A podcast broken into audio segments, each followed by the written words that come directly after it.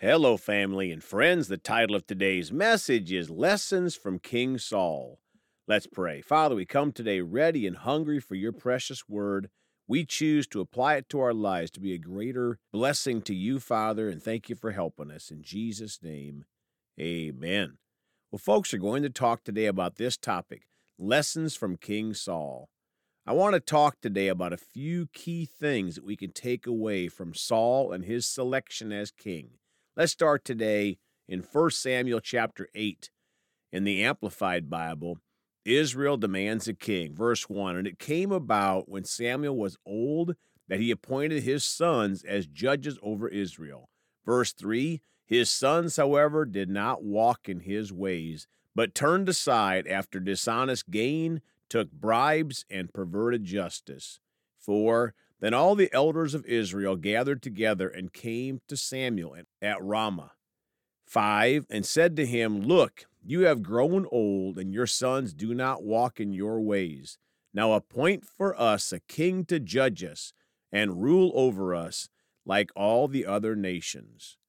Folks, there are a couple of important points we can learn from this passage so far. First, God's prophet Samuel had sons that did not serve God. We all have to choose to serve God individually. It doesn't matter if our parents serve Jesus or don't serve Jesus. We make an individual decision. Point number two is the people did not listen to God's prophet. They wanted to do their own thing. Sadly, that often happens still today where the people rebel against God's true pastors, and many people in rebellion become their own pastor. Just like in the next couple of verses, when they reject the man of God, they are really rejecting God Himself. 6. But their demand displeased Samuel when they said, Give us a king to judge and rule over us. So Samuel prayed to the Lord. 7. The Lord said to Samuel, Listen to the voice of the people in regard to all that they say to you, for they have not rejected you, but they have rejected me from being king over them. 8. Like all the deeds which they have done since the day that I brought them up from Egypt, even to this day, in that they have abandoned or rejected me and served other gods, so they are doing to you also. 9 so now listen to their voice, only solemnly warn them and tell them the ways of the king who will reign over them. 10. So Samuel told all the words of the Lord to the people who were asking him for a king. 11. He said, There will be the ways of the king who will reign over you. He will take your sons and appoint them to himself, to his chariots, and among his horsemen, and they will run before his chariots. In verses 12 through 17, Samuel tells all the things that will happen because they wanted a king instead of God. Verse 18 Then you will cry out on that day because of your king, whom you have chosen for yourself, but the Lord will not answer you on that day because you have rejected him as king. 19 Nevertheless, the people refused to listen to the voice of Samuel, and they said, no, but there shall be a king over us. My friends, the greatest lesson from chapter 8 is we should not reject the pastor that God put into our lives to lead us. Because when we reject our pastor, or even partially obey him, we are in essence rejecting God or partially obeying God, and we don't want to be that person. Now, 1 Samuel chapter 9 in the Amplified Bible God's choice for king. 15.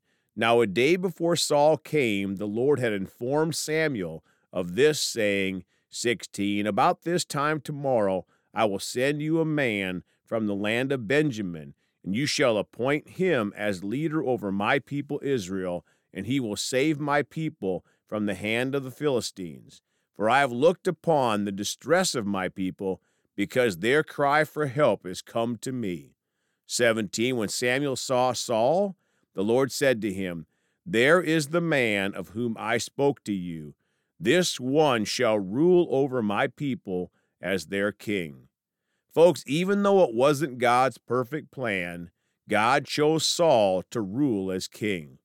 18. Then Saul approached Samuel in the city gate and said, Please tell me where the seer's house is. Verse 19 Samuel answered Saul, I am the seer. Go ahead of me to the high place, for you shall eat with me today, and in the morning I will let you go and will tell you all that is on your mind. 20. As for your donkeys, which were lost three days ago, do not be concerned about them, for they have been found. And for whom are all things that are desirable in Israel? Are they not for you and for all your father's household or family? 21. Saul replied, Am I not a Benjamite of the smallest of the tribes of Israel? And is not my family the smallest of all the families of the tribe of Benjamin? Why then have you spoken this way to me as if I were very important? Folks, here is a key point. Saul started out humble, but then eventually changed and disobeyed God. This is another great lesson, and that is that we all have to choose each day to stay humble and serve God. We have to choose to walk in love each day and serve Jesus. Now, verse 27 As they were going down to the outskirts of the city, Samuel said to Saul, Tell the servant to go ahead of us so that he may pass by, but you stand still now so that I may proclaim the word of God to you. My friends, the last point I wanted to make about chapter 9 is that God's servant Samuel obeyed God, even though he may not have liked God's plan. So we should never ever forget that God's ways are always the best, no matter how it looks in the natural. Now, 1 Samuel chapter 13 in the Amplified Bible war with the Philistines. 1. Saul was 30 years old when he began to reign, and he reigned 42 years over Israel. 2. Saul chose for himself 3,000 men of Israel, of whom 2,000 were with him at Michmash and in the hill country of Bethel, while 1,000 were with Jonathan at Gibeah of Benjamin. But he sent the rest of the people away, each one to his own tent. 3. Jonathan attacked and defeated the Philistine garrison, which was at Geba, and the Philistines heard about it. Then Saul blew the trumpet throughout the land, saying, Let the Hebrews hear.